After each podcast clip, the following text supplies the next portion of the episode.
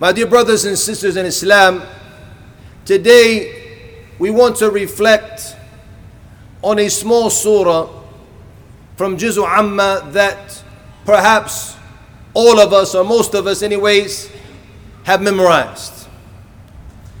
A surah, even though it's a small surah of 11 verses, it has a very powerful meaning and a very powerful message. A message that perhaps we tend not to focus on. But it shows us the power and the beauty of the Quran, kalam of, of Allah subhanahu wa ta'ala, the word of Allah. In this surah, Allah subhanahu wa ta'ala starts by swearing, making an oath. And Allah subhanahu wa ta'ala throughout the Quran starts different surahs by making the qasam, the oath, swearing subhanahu wa ta'ala in 15 different surahs in the Quran.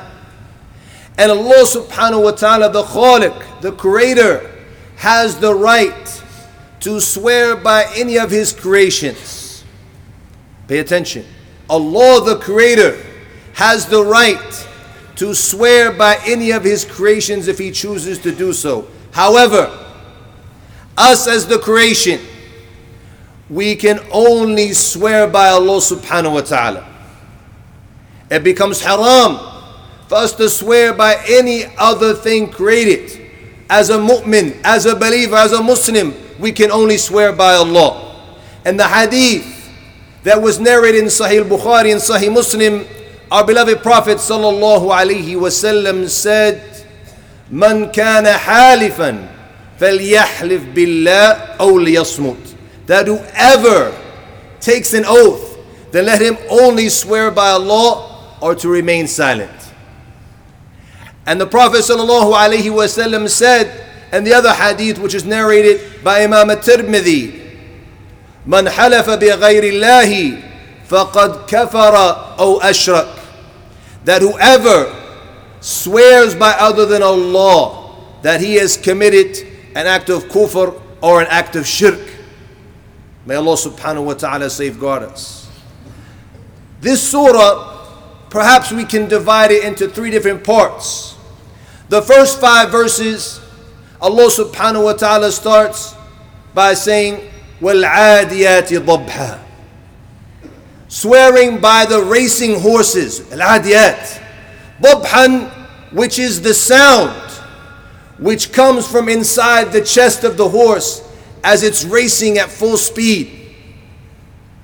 And subhanAllah, some researchers found that the horses, when they're striving and running at top speed, that they breathe up to 150 times per minute, a 2.5 breaths per second. That's when they're going at top speed, racing. And Allah subhanahu wa ta'ala is swearing by this as we're hearing this and we're picturing, we're visualizing these five verses. وَالْعَادِيَاتِ ضَبْحًا The horses that are racing, they're panting, breathing heavily. فَالْمُورِيَاتِ قَدْحًا And the ones who are producing fire from the sparks which is coming off their hoofs.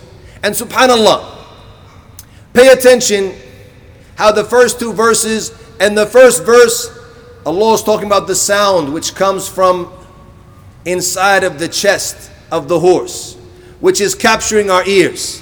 It's making us listen and pay attention to what is being said. And in the second verse, Allah subhanahu wa ta'ala is describing the sparks which are flying from the hoofs of the horses as they're racing into the battle, as the hoofs are hitting onto the rocks, and the fire from the sparks is flying from their feet, thus capturing our eyes and making us pay attention and visualize what's happening now. These horses are racing. The ones who raid at the time of dawn, the early morning raids.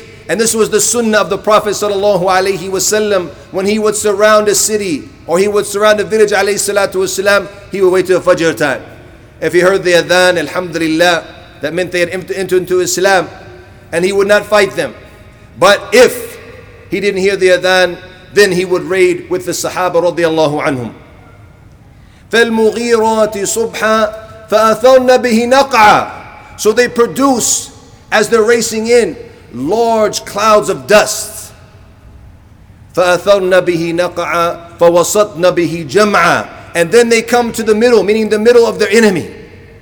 Imagine, as we're visualizing this scene, and how amazing it is, the detailed description of what it is when these horses dive into the middle of the battle and the difficulties that these horses are facing.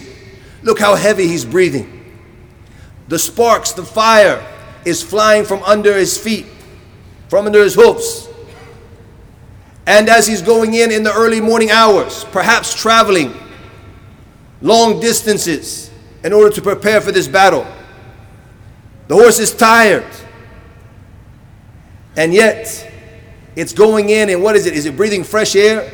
It's breathing naqa, it's breathing clouds of dust.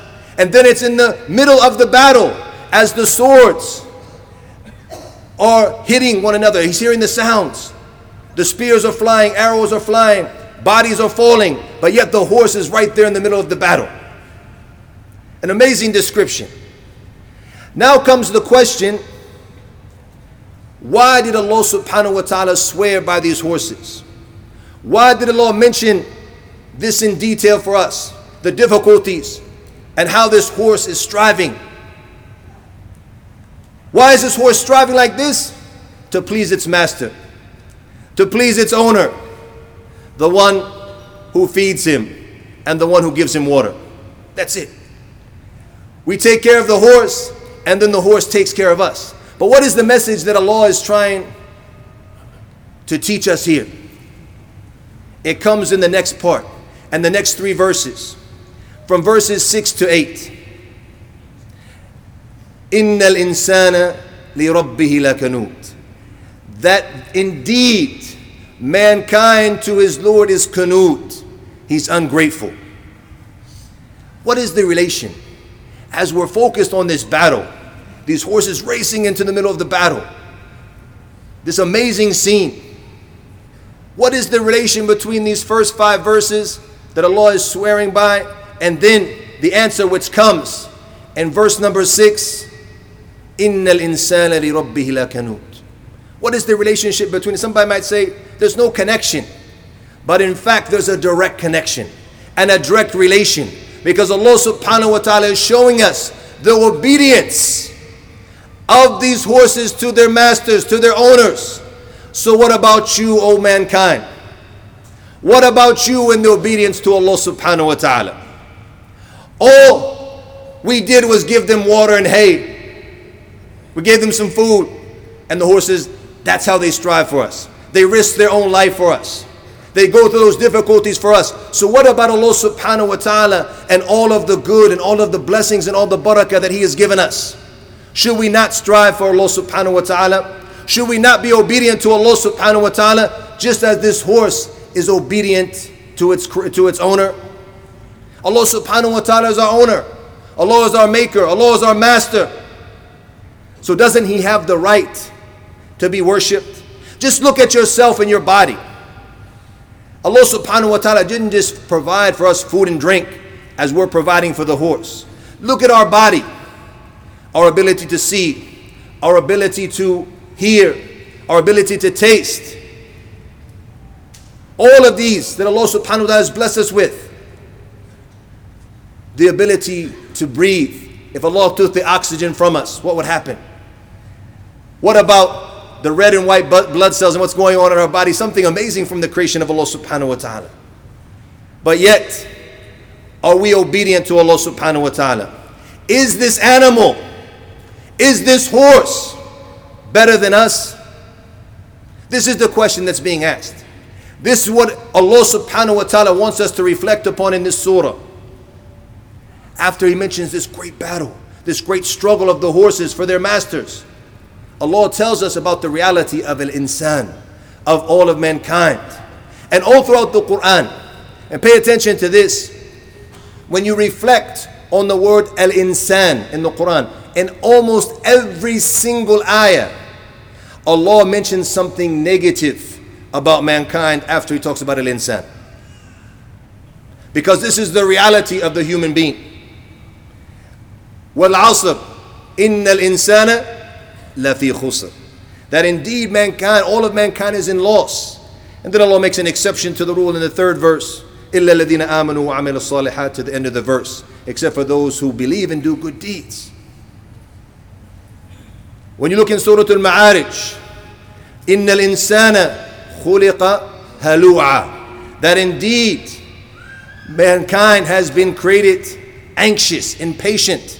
إِذَا مَسَّهُ الشَّرُّ جَزُوعًا That if Evil comes to him, evil touches him, he becomes impatient. وَإِذَا مَسَّهُ الْخَيْرُ مَمْنُوعًا That if the khair comes to him, he's withholding from it.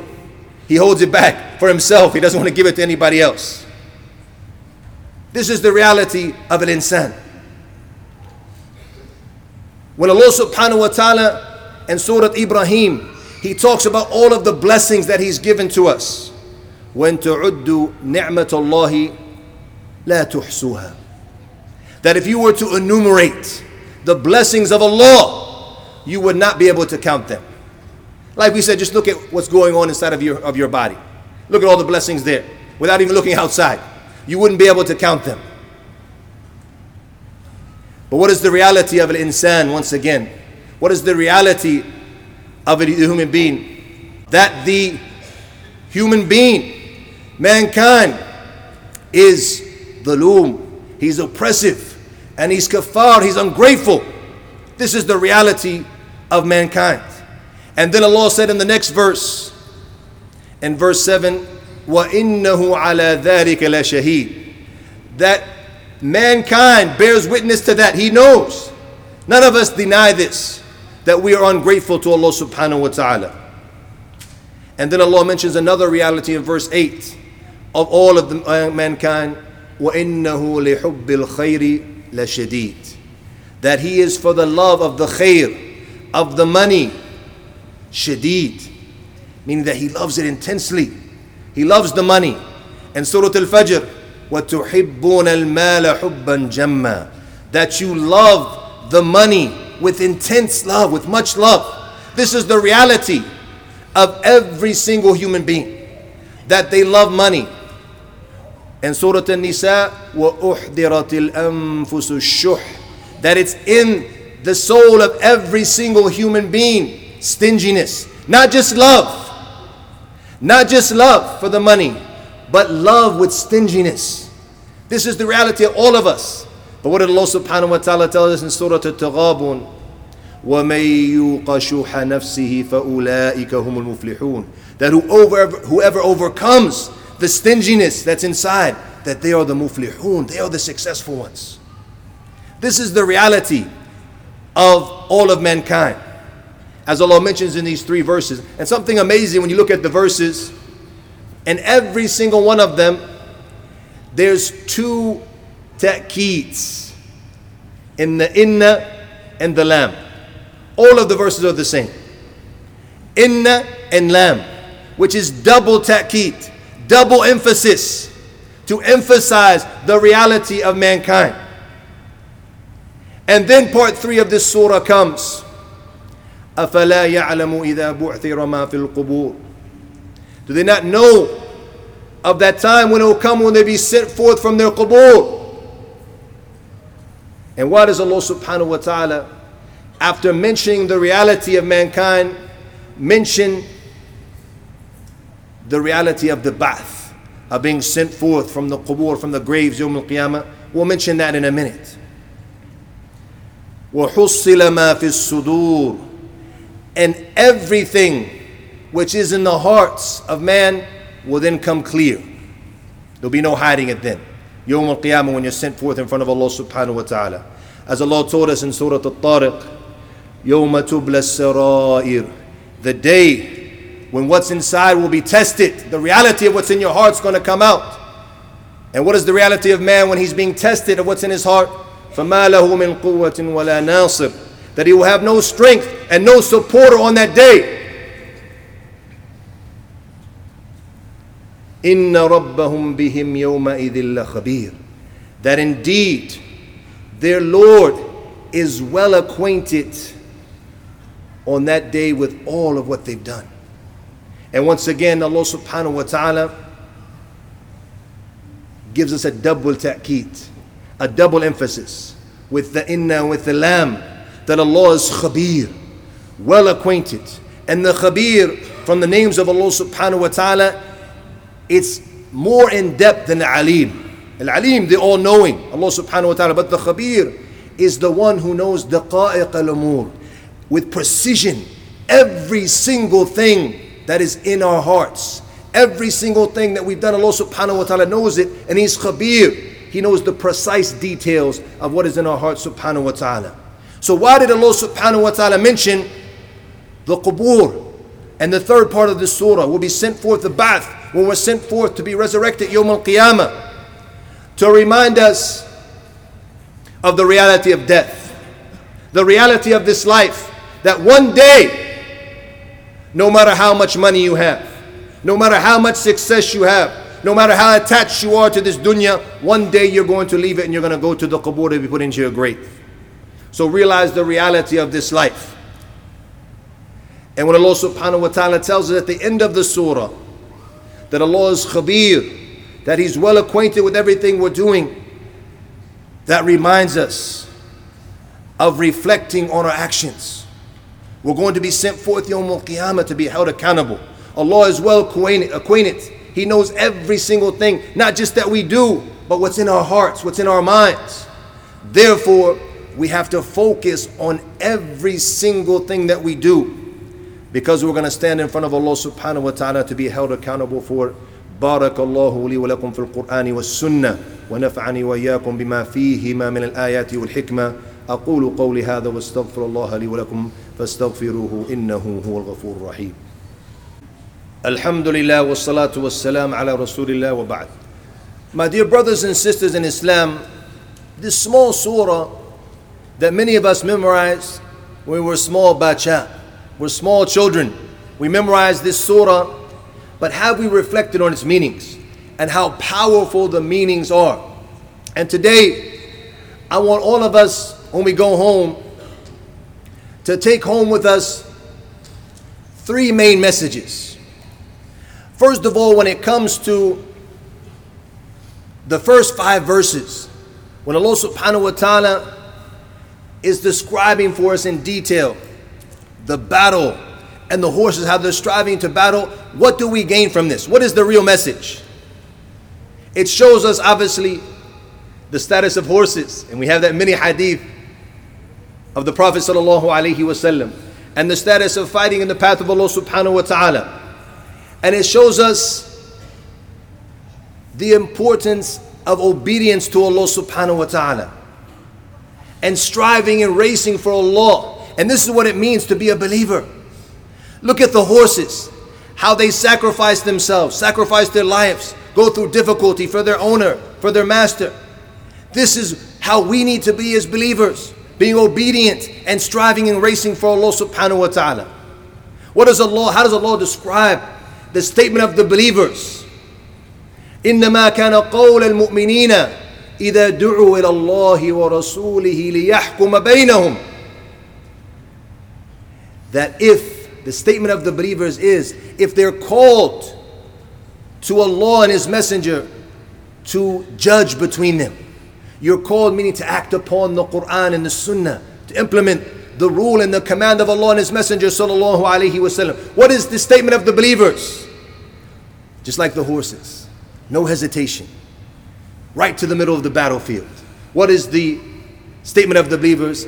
أيقول سمعنا وأطعنا to say we hear and we obey وأولئك هم المفلحون and these are the ones who will be successful the ones who strive and dive straight in and implement the command of Allah subhanahu wa ta'ala without any hesitation and the second message that we need to take home and reflecting on these verses in the second part of the surah when Allah described to us the reality of mankind that he's kunud, he's ungrateful, and that he's to the khair, to the money, and he has intense love for the money.